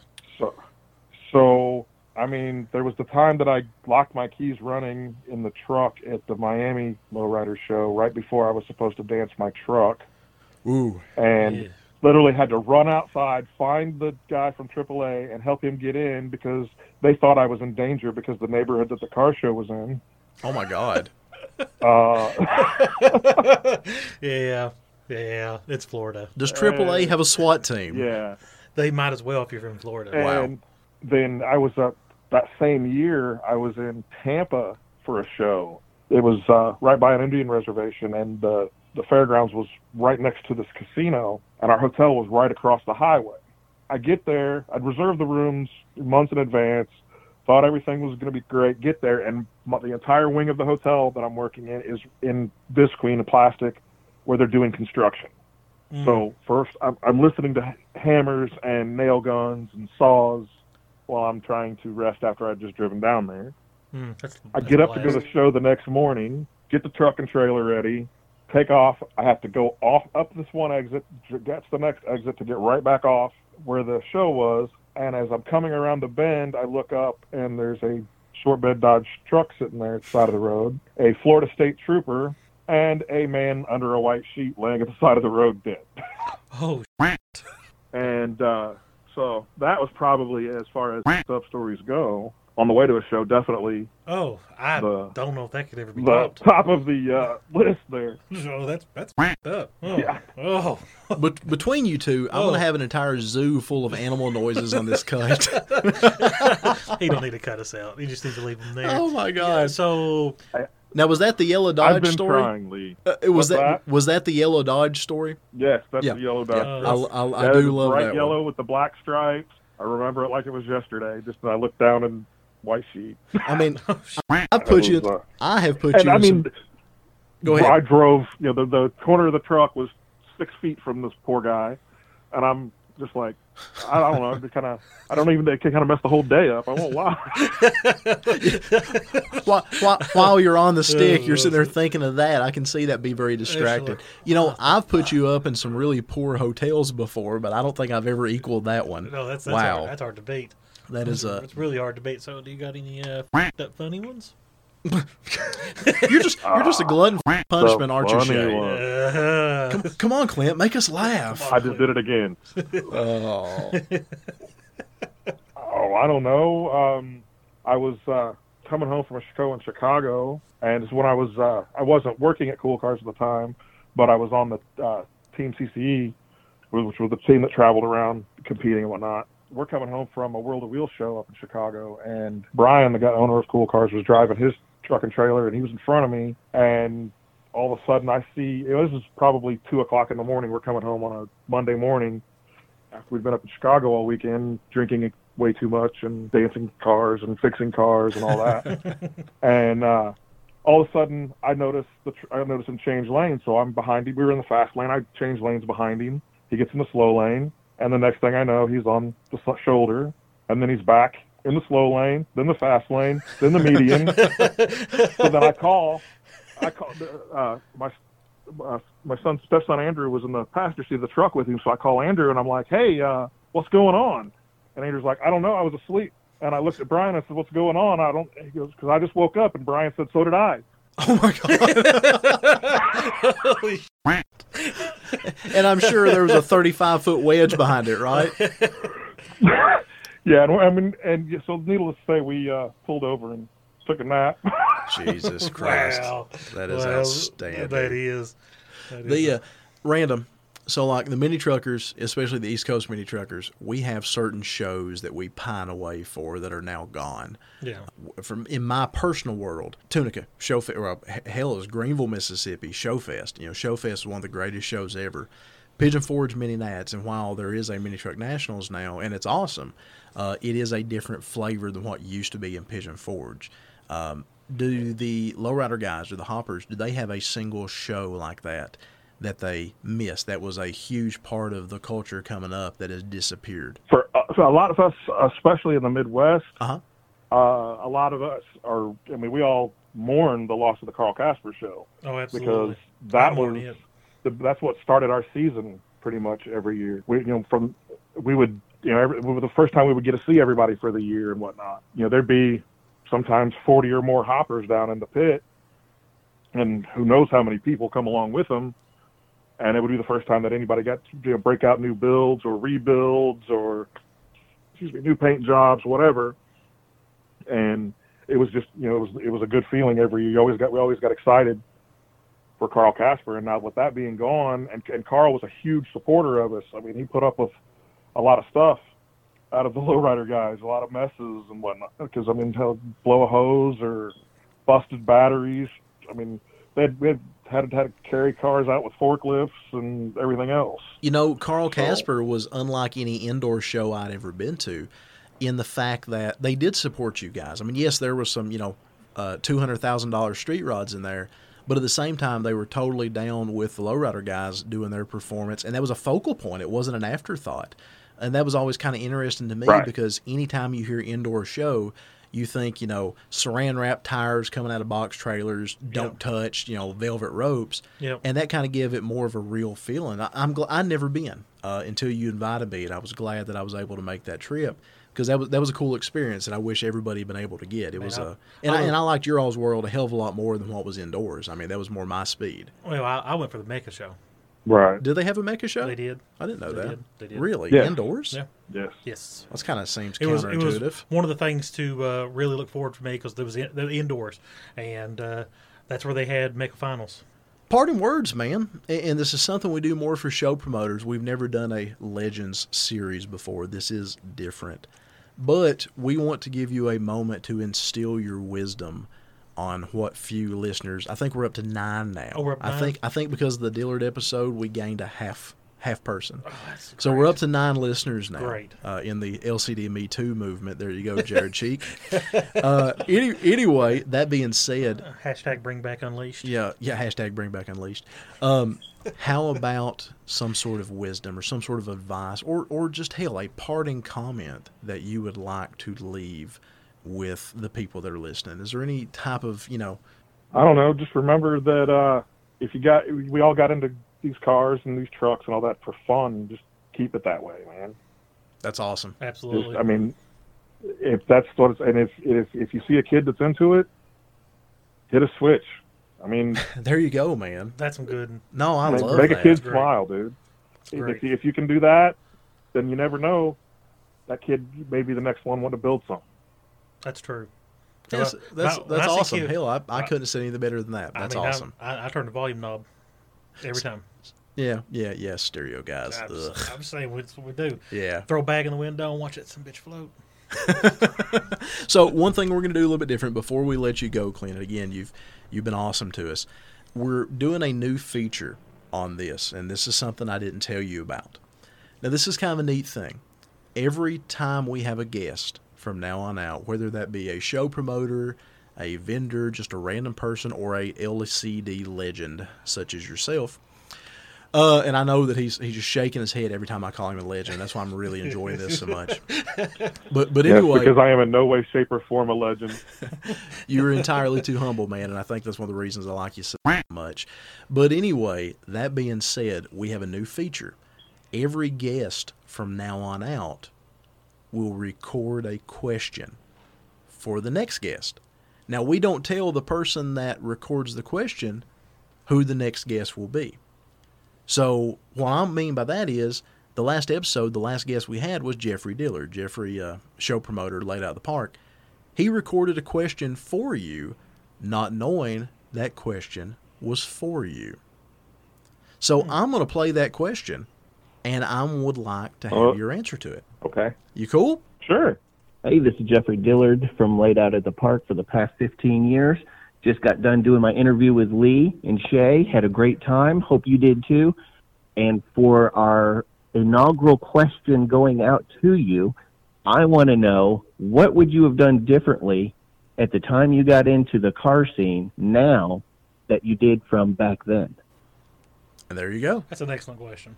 That's That's a great question. I thought it was a pretty f***ing awesome question, too, and yeah. he didn't even know, you know, who he was asking that to. I thought it was really rad. And my answer would have to be I would have taken myself more serious. Hmm. Okay, explain that. Yeah, elaborate on that one. Well, I guess what I mean by that is there's many different levels to, you know, this automotive world, and I would have, if, if I'd have known how far I could have actually gotten if I'd have taken myself serious when I first started, then I might, at this, you know, today I might be a successful business owner instead of somebody who has made a lot of other people a lot of money. Mm, okay. Wow. Okay, that's, that's a good answer. That's a hell of an answer. That's a good answer. Guys, I think we should wrap this up. I think this has been an awesome experience. I hope that everybody out there listening, all nine people, I hope that all nine of you all have taken away something from our first ever L C D Legends series. And this is not just because he is a legend, but because he is one of my closest friends that I hold in super high regards. And, and Clint, thank you for giving us the time to allow us to pick your brain and to share some stories with us and to reflect a little bit, and for not mentioning the H word. And, and I just want to thank you. And I just want to thank you for all of that. And I'm gonna, and you owe me for that one. Well, I promised you there will be a special episode that I'm going to interview Dad on, and I want you, I'm going to surprise him by you calling in, if that's okay with you. So we will get the opportunity. I would absolutely love to uh, be involved in that. Well, I, I couldn't imagine it any other way. You and I will do that. You have listened for the last hour plus to the L C D Legends series with Emperor Palpatine of Parrot Mountain. Clint Perkins, legendary. I prefer Darth Vader, thank you. Yeah, I'm, I'm, he's a Vader man. Well, I couldn't think of any bird-related term that started with a V other than like vent, and that's not something we want to talk about. Yeah, I don't want to talk about that. Clint, thank you for your oh, time. Oh, wait, and there was, there was one other thing I forgot I had to tell you, Lee. Okay. Car is a Bel Air, not an Impala. Is it a Bel Air? Oops. Yes, it is. Well, I'm an asshole. Ha ha. For, to be honest, he probably couldn't tell the difference if he was looking right at him anyways. For my uninformed friend Shay. I know it's not an S ten, man. I know it's not an S ten. You know, both of y'all are just so you know. Clint, thank you for your time, man. For Shay, for myself, for Clint Perkins, this has been the first L C D Legends series of the Lowest Common Denominator podcast. Say goodbye, Shay. May the force be with you. You're an asshole. Always.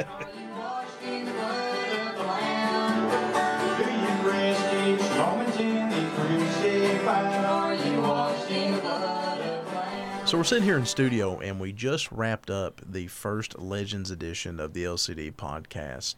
Uh, I don't know. Do you got any takeaways from it, Shay? Lowriders are confusing.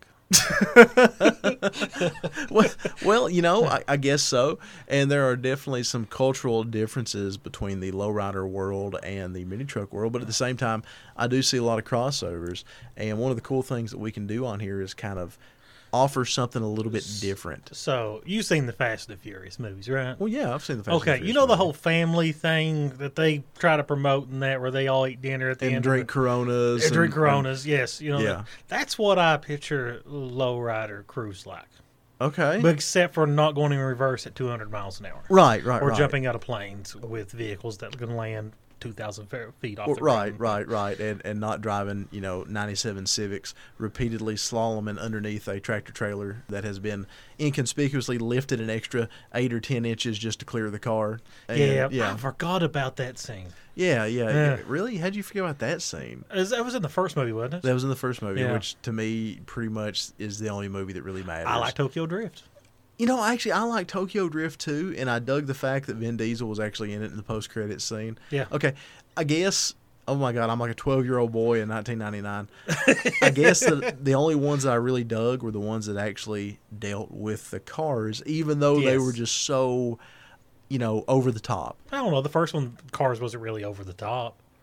His floor pan fell out when oh, he hit the I, oh nitrous. God, I know. That is and a the, scene that haunts he, me to this day. And he constantly shifts gears. It's a fourteen-speed transmission. I mean, I seen him switching to high from low at one point, and he just kept going. My my concept of driving something like that is from Pole Position arcade game in the late late eighties. You have high and low, and that's it. That's the only speeds in your shifter. So I grew up during the His nineties, so that would have been Uh, San Francisco Rush. His floor pan fell out when he hit the nitrous. How does that even? I, I, you know, I, where's I, the I, physics on that? I don't know. I remember when I was watching it when I was a kid, and uh, well, I was in the theaters watched it, and when, when the floor pan fell out. When you were a kid, oh my god, I was nineteen. When did that come out? two thousand one. I was I was twenty actually. Oh, uh, I was fourteen. Okay, okay, you were a kid still. Oh uh, yeah, uh, I was a teenager. Uh, but Fair enough. I remember when it fell out, and I was like, why? Why did it do that? There's no motor there. Because N O S. I guess they had so much pressure it's that it N O S. Unbolted everything inside the car. I but, do, the, you know. I do remember several stereo installs on their cruise night. I remember a Plexi uh, fourth order that I thought was pretty cool. Oh, so. You know, every time I watch a movie, you're the only vehicle I truly notice in that movie. The Juice del Sol? I did not notice that, but I'm going to have to watch it so I can see it. Yeah, there's a Juice del Sol huh. that, that, that pancakes down right at the beginning of that little cruise night scene. Oh, that's that's probably one of the coolest looking scenes in the whole movie. I would agree. I would agree. That's the Hector scene. Yeah. I'm heartbroken that, that I don't get to make Hector take a picture with my bagged S ten uh, at the Fast and Furious Festival this year. It's a real bummer. So, so, well, so anyway, how in the hell we start talking about Fast and Furious? Um, well, we was talking about the family thing they got going on in it. Oh, yeah, yeah, yeah. That, that's, sorry. that's what yeah. the lowrider scene, that's what Clint makes them sound like to me. Dude, and I would agree with there's that. There's a lot of camaraderie in that. Other I than, think that's really cool. Other than the fact they don't steal V C Rs at a tractor trailer. They don't. They don't. Right. I don't think. Uh, I hope not. You know, a V C R now is worth a fortune. If oh you wanted my God. One. If you wanted one, that is. I was at Ollie's today, and they had record players for twenty-nine dollars. I thought that was kind of interesting. Did you buy it? No, I just went for a dog bed. And then I bought two-fifths of liquor. You now, did not. I, I swear to God, I did. Let, I you, where's the receipt? Let, I'll show you the picture. But no, it just come from a bourbon distillery, and it's literally Holy. cheap bourbon. Oh, my uh, God. You know, that, here, here, check out the picture. It looks this like is, a liquor bottle. Well, it is a liquor bottle. It is actually a liquor bottle that some distillery in Kentucky has literally just filled their extra bottles. And they're not making bourbon right now, I guess, or they're not, you know, have the work there. They're selling. Does it have a sin in it? I don't know. It's ninety percent alcohol, and it says that it's topical solution, but it's quite topical obviously. Topical solution? It's straight, Never, corn, it's straight corn liquor, man. Oh, that's, that's... Yeah, it's straight corn liquor. Uh, wow. You had a five-bottle limit, and it was nine dollars a bottle. So you're saying that this moonshine distiller that's charging us ninety-seven dollars per gallon are f***ing us? So I know a little bit about moonshine. Okay. Even though I am straight edge. Uh, oh. Something that some people know about me, some people don't. It's kind of ironic, the Clint episode, because it's something that Clint and Dad have talked about a lot. Dad is licensed to make ethanol fuel, okay? Your dad does all kinds of awesome things. Though. He does some weird shit. He really does. But, corn, I mean, not corn, uh, sugar cane. Yeah, yeah. Well, his his hobbies keep getting weirder and weirder. uh, he started out with the moonshine thing, and his okay. license, he's legally, federally licensed to make ethanol fuel. That's so, cool. Okay, that was cool. And then we That's had a, what's cool. Uh, did you ever hear? Oh, oh anyway, we had a, a seventy-five gallon still that he made, or that he had made, and um, he used to do it as a festival demonstration. Does We've he still even, got it? He does have the still, yeah. That's cool. Uh, when he, and he still has a license too. Well, anyway, he got out of that because he's like me; he loses interest in things pretty quickly. And then he got into what was his next thing? I think that was a sugar cane. I think that's when he was making molasses, or or I don't know what the you make with sugar cane. At some point in that, he was into hydroponic fish. Plant stuff wow. like like it was fish and plants and huh. water, and I don't really some enclosed circular system, and I don't know what the hell it was. Man, every time you tell me your dad's got a new hobby, I'm always eager to hear what it is. Well, now it's mushrooms. Uh, I, he's he's growing mushrooms in the basement, and I'm not really sure what kind of mushrooms, and he, I don't he, really want to talk about it. He, well, he told me they were going to be like the expensive, rare ones. Yeah, and then today he told me he's like, "Did you know that this mushroom I read about?" It's a good pre-workout. I'm like, yeah, I'm I'm not gonna eat your mushrooms. Oh, you should though. I, I, I don't I don't I don't want to I don't want to trip out on your mushrooms. so so anyway, back to this. Let's go back to the moonshine thing. So Dad has a license, and several years, even though I don't drink, and I've always been adamantly anti-alcohol. mm-hmm. um, I know this. I do appreciate the science. I think the science and the culture is really cool, and that's the only thing that's ever really appealed to me. In fact, that's the only reason I was ever willing to put the moonshine stuff on the H-word shirts, you know, because for several years we used it's a that. culture thing. We yeah, exactly. It's a mountain thing to me. It's, it's I don't I don't care about the liquor part. Uh, you know, I'm actually kind of disgusted by it. But the iconography of it is neat. The history of it and the science of it is really neat. And that's something I really enjoyed talking to about. And, and of course, the problem was is we demonstrated at festivals here, and you get every toothless skitterjiggy that comes uh, up. And it's like, you know, oh, I know such and such. Why don't you send me the little sample there? And, you know, why don't you fill this little aftershave bottle up that I happen to have in my purse and all this stupid shit. Oh. And we just dealt with just some really, while there was some amazing. They were going to drink ethanol? Well, there was, a, uh, well, y- you they, know, ethanol were... is, is, the only difference between ethanol and moonshine yeah. is the proof. Really? You know, yeah, moonshine is cut a little bit and to be constituted. And now I'm fuzzy in this, so I'm sure there's people out there listening to me right now yeah. that are critiquing me in this, like, well, he's wrong and blah, blah, blah. To the best of my knowledge, and I've not been involved in it in several years, what constitutes ethanol fuel is one hundred sixty proof, which is eighty percent alcohol. Is that math right? Yeah, yeah eighty percent alcohol. Um, and then, Everclear is one hundred and just two hundred proof or one hundred ninety. Uh, yeah, something like that. I knew it was crazy. And you could literally run a vehicle off of Everclear. Uh, it wouldn't be financially advantageous, but no. you could you could absolutely anything above one hundred sixty. And, and, you know, there's some changes you have to make to a carbureted vehicle as far as jet sizes and stuff like that. But anywho, blah, blah, blah, blah, blah. So when you're making quote-unquote ethanol fuel. Okay. Or moonshine or whatever you want to say. And like I said, that even kind of makes me cringe a little bit to say because all these fucking morons that, that you know, got on the T V thing. And, and I think that's part of why we stopped oh, doing it. Oh, my is God. Everybody is... watches the goddamn Moonshiners show. Oh, God, and they think so they're a awful. fucking expert. And half the people on it are stupider than a sack of wet hammers. Oh, that's put. That's you're insulting hammers for the world. oh. it, anyway, I digress. You know, oh. I could I could stand about six minutes of that. You could stand and, six minutes, man. You are tough. Well, you know, it was nothing but a just a popcorn Sutton worshiping cult, and, yeah, and not even the cool accurate. cult. It's just a sad cult that involves shirtless, fucking toothless hillbillies in overalls, and not no. cool hillbillies, not no. like what I claim to be. No, but just you know, straight. Fucking holler trash. Uh, anyway, I dig- hybrids. hybrids. Hybrids and skitterjiggies. Okay, I digress. Back to the moonshine thing. So anyway, so when you do a batch of moonshine, quote unquote, okay, or let's say ethanol fuel, all right, the beginning of the run, and by the run I mean literally the distillation process from the mash until it produces the alcohol. Okay. Okay. And, and I won't jump into the science here because number one, I'm afraid I'll get something wrong. Dad's the expert, not me. I was just a hand, but. The first of the batch, the first, let's say, gallon, roughly, and it depends on various, you know, uh, different details, but the first gallon or so of the run is what the old-timers would have called fusel oils, and it's an interesting product. The first batch, or I'm sorry, the first gallon or so, and it could be a quart, it could be five gallons. I mean, it just depends on several, you know, weather, the amount of your mash, et cetera, et cetera, mm-hmm. but the first bit of the run, while it has a high alcohol content, it's almost like a bell curve or an R P M curve, okay? Mm-hmm. The yeah. first run or part of the run is low proof. It also has a lot of contaminants in it. Like I said, they, the old-timers call it fusel oils, and it has a whole different feel to it. It's very greasy. It, it's just strange. You don't drink it. It's pretty much lethal. And you don't run it in like you would run your backings. You don't put it in the doubler or anything like that. There's nothing you can do with it. It's quite literally a throwaway product. Any old-timer will throw away that first small amount mm-hmm. as junk. They just write it right off. You okay. can't reuse it, okay? Okay. But what it does have is an alcohol content high enough that it actually would be considered antiseptic by the covid nineteen standards, which, again, my, my, my number's a little fuzzy here.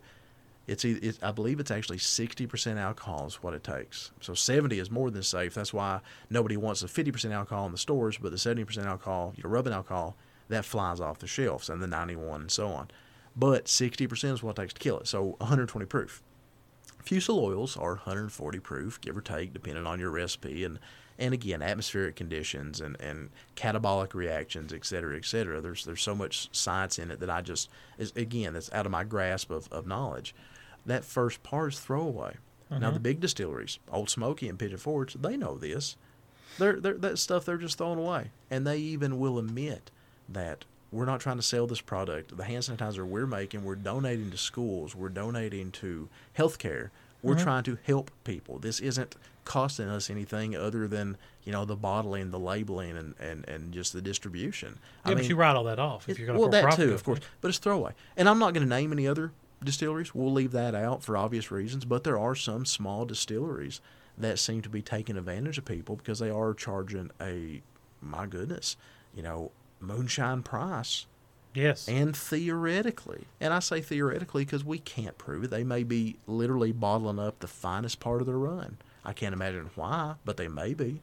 So, again, we leave that open-ended, but there are local distilleries, smaller distilleries that are, in my opinion, taking advantage of the situation because they're charging primo prices for what I would assume is not a primo product, as in a drinkable product. Mm-hmm. But again, we'll just kind of stay out of that. that ninety-seven dollars is a gallon. I can say that because I've seen the price on it and what was paid out. Yeah, I can't name. I'm not going to name. Again, I don't. I don't know what distillery you're talking about, and I don't care. We'll but, just, we don't want to go down that road. Yes. But that is sad. It uh, is sad. And if if people understand that aspect of it, again, for every X gallons that they produce, you know, they are making X minus Y gallons that they can't use anyway. Exactly. And they can't just, even rerun it. That, that's what you talk about, put it into the back ends. And, you know, if, and if it has oils built into it, mm-hmm. then... That it's will, a lot of contaminants. Yeah, it's undrinkable. I mean, it probably counts towards the... You know, you're supposed to put, like, eucalyptus and stuff like that in it. It's probably what they're using for that, too. No, I wouldn't know enough about the chemical composition of it as far as an al- al- actual breakdown. And I don't know the W H O formula for... But you notice that bottle I showed you actually on the bottom of it, even though it's obviously a cheap whiskey bottle. It I really mean, is. It looks, it's a screw top in the works. Is, is it glass? It is glass, and that surprised oh, me. Wow, it's not Tavarsky level. It's above that. It's it's it's uh, not quite. It's pretty Old Crow, something on those lines. Okay. Uh, is, is it a Kentucky? I think hmm. so. I said Kentucky earlier, but now I'm not one hundred percent sure. And we have spent thirteen minutes and have not discussed the Legends part of our podcast whatsoever. That's because everybody awesome. tunes in because... We have A D D. We have A D D. We do. We we cannot keep a coherent thought process for any amount of time. You know, hydraulics are extremely cool, and I have no idea how you would install any of those. Well, obviously, you just tack the cylinder to the axle of the frame. Yeah, that's that's it. Of course. That's it. He explained that on the Suburban. You know, I was going to ask him about batteries, too. You know, I consider myself a battery connoisseur. Yeah, knowledgeable about electronics and yeah. stuff like and that. And I, I was going to ask Clint what his take on with the whole lead acid versus lithium contest. Oh, that would have been a really good. Now, a lot of those guys use the deep cycle, the marine batteries. Well, that's what I'm saying. This, what, right, Series right. sixty-one or whatever they're called. Well, that's what we used in car audio was big deep cycle batteries because oh, really? we could beat on them longer. But, oh, but you like you like to beat in the big deep longer? Oh, yeah. That's cool. Balls right. deep. You know, I wish you hadn't done that. Does that count as one by thirty? Jesus Christ. Well, see, right now we're using lithium batteries. So what something that was ninety pounds weighs like ten now. Okay, I got you. And and they have the same capacity as a deep cycle. It's the craziest thing. Hmm, yeah. Interesting. Yeah, so I was going to ask Clint about that kind of stuff. But, yeah, you yeah, know, I wish I we had. Her. We missed a couple of great opportunities. With uh, we'll have him back sometime. Uh, you know, he was fun, absolutely. And it was such a cool thing to hear those kind of road stories from some other perspective than what you and I deal with. And, and it's funny. I knew just enough of the names he was talking about to, to be semi-involved. But, you know, we, we were getting kind of a history lesson there of people that I would assume that you or I have never heard of. I, I did not mean, not at all. Yeah, that's, I know what an Impala and a Bel Air looks like, though. So, yeah, I love that he busted me at the end of it for, for getting his car wrong. Oh, God. Okay. I, I do like the whole – I like chrome and stuff like that. So Ugh. that's something that the lowrider scene has tons of. Mind you, I'm not huge on chromed hardware that you can't see. Okay, but, okay. You know, yeah. I like black lowrider bling. And let, and let me explain a little bit. Okay. I don't I don't want something shiny on any of my trucks. It oh, does shiny not, is so beautiful. Though. It doesn't appeal to me at all. Oh. I mean, look look at the truck in many colors. You know, it's satin paint. It is, while the wheels are powder coated, and they are even powder coated clear. Is, that paint satin? The Hot Rod Flats? It almost looks semi-gloss. Yeah, well, I wax it. Oh, that's what it is. Okay, that, is, that makes that, sense. That, that has a lot to do it's with it. It's a beautiful color. It really um, is. It um, water spots really bad, yeah. so I try and wax it as often as I can, and that seems to alleviate the water spotting. You, you ever use synthetic wax? No, I tell you what, I well, I mean, like, yes, spray waxes, but not a paste wax or anything like that. Oh, I love paste wax, man. No, uh, any synthetics I use is all spray stuff, any polymer-based stuff. I tell you what, I'm really excited. I was gifted a bottle of Chemical Guys uh, Banana Fast Wax. Oh, it's so beautiful smelling. Oh. It is. Oh, and my I, God. And I've never used it on a vehicle. I've never had anything that I thought was worthy of even wasting something oh, that my. fancy on. You know, a thirteen dollar bottle of spray wax. It's so expensive. And, I, and I'm really excited about it. Uh, and I finally get to get a California car duster again. I've not had one of those since the early two thousands because I've not had anything shiny yet. I have a question. When you when you first got that bottle, was the first thing you did take the lid off and smell, smell it? Of yeah. course. Oh, God, it smells so of beautiful. Of course. It's the best smelling stuff ever. Oh, God, I can. I almost get chill bumps thinking about what that stuff smells.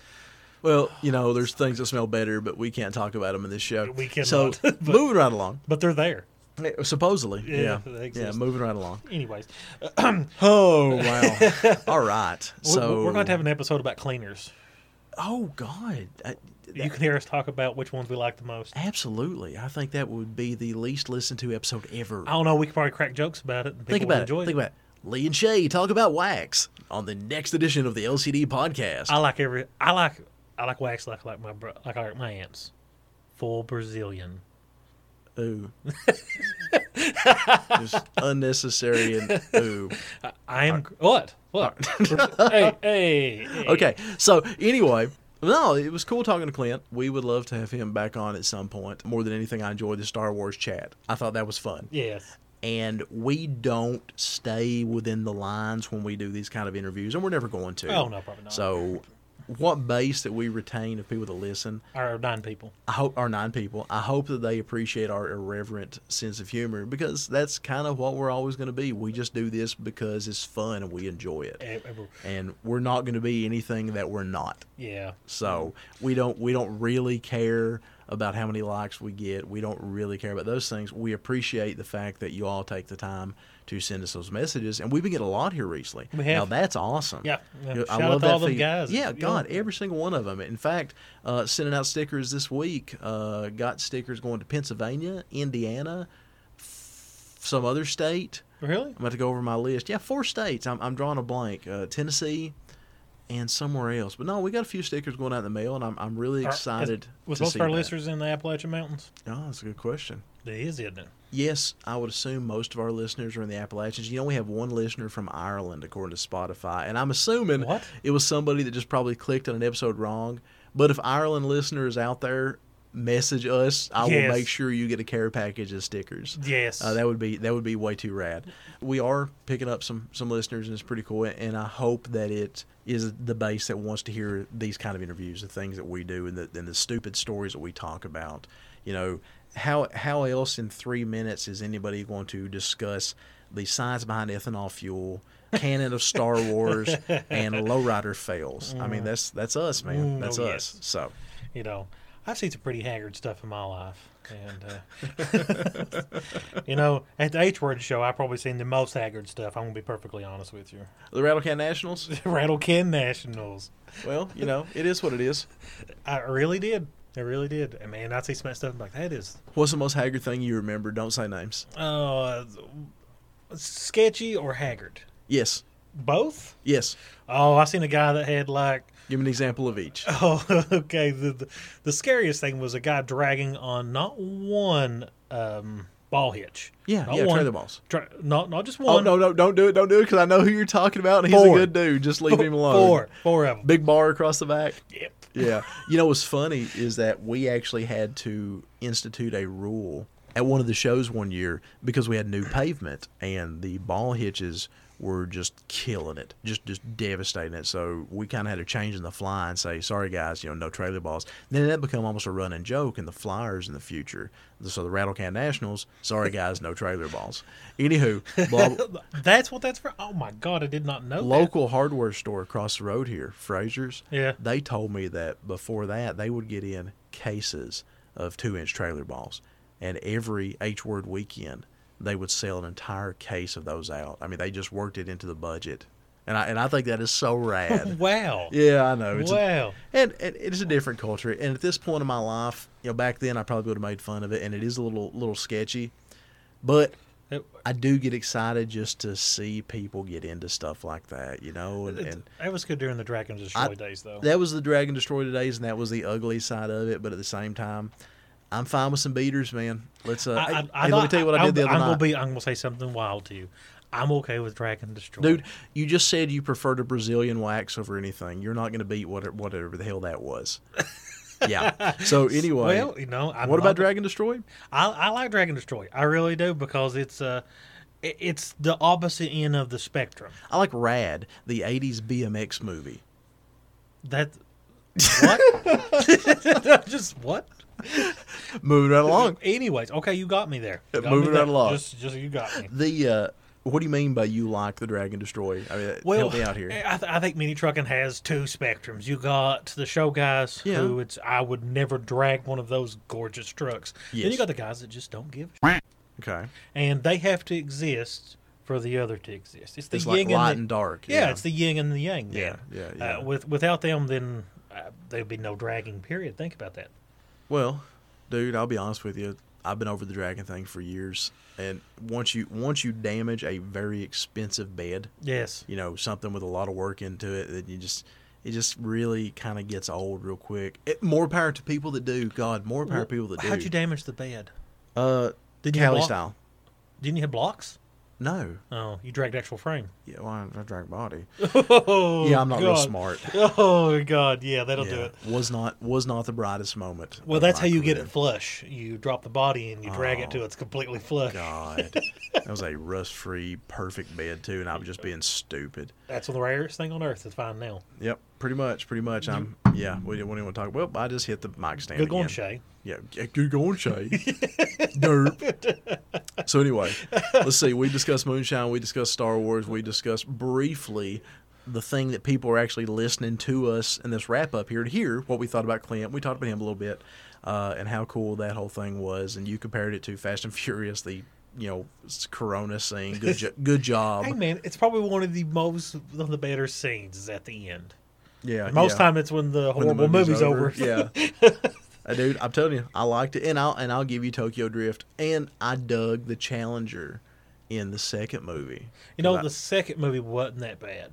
It wasn't that good either. No, but it it, it was more about racing than the other ones were. Yeah, and then and then after the third movie, it just went straight, just what random was, stupidity. What was a third movie? And then I turned on, and then I turned on. There's Jason Statham and The Rock, and all the dead oh, characters are back, and oh. and I, it's it's cool, it's cool, you know, but.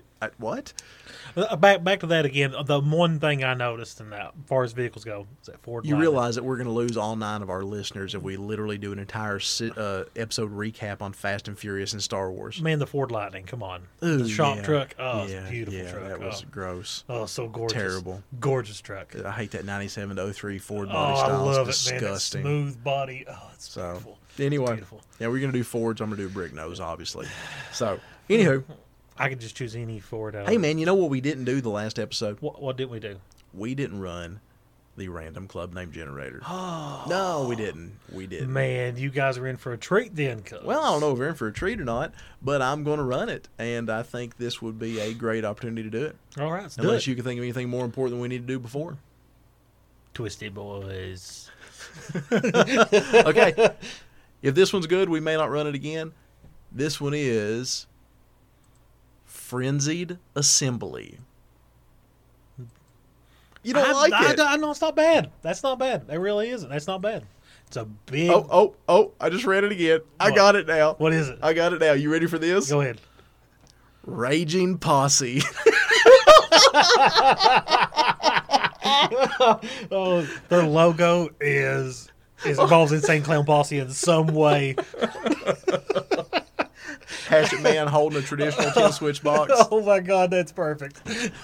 You know, oh, juggalos. Great, right, raging posse, guys, raging posse, raging posse.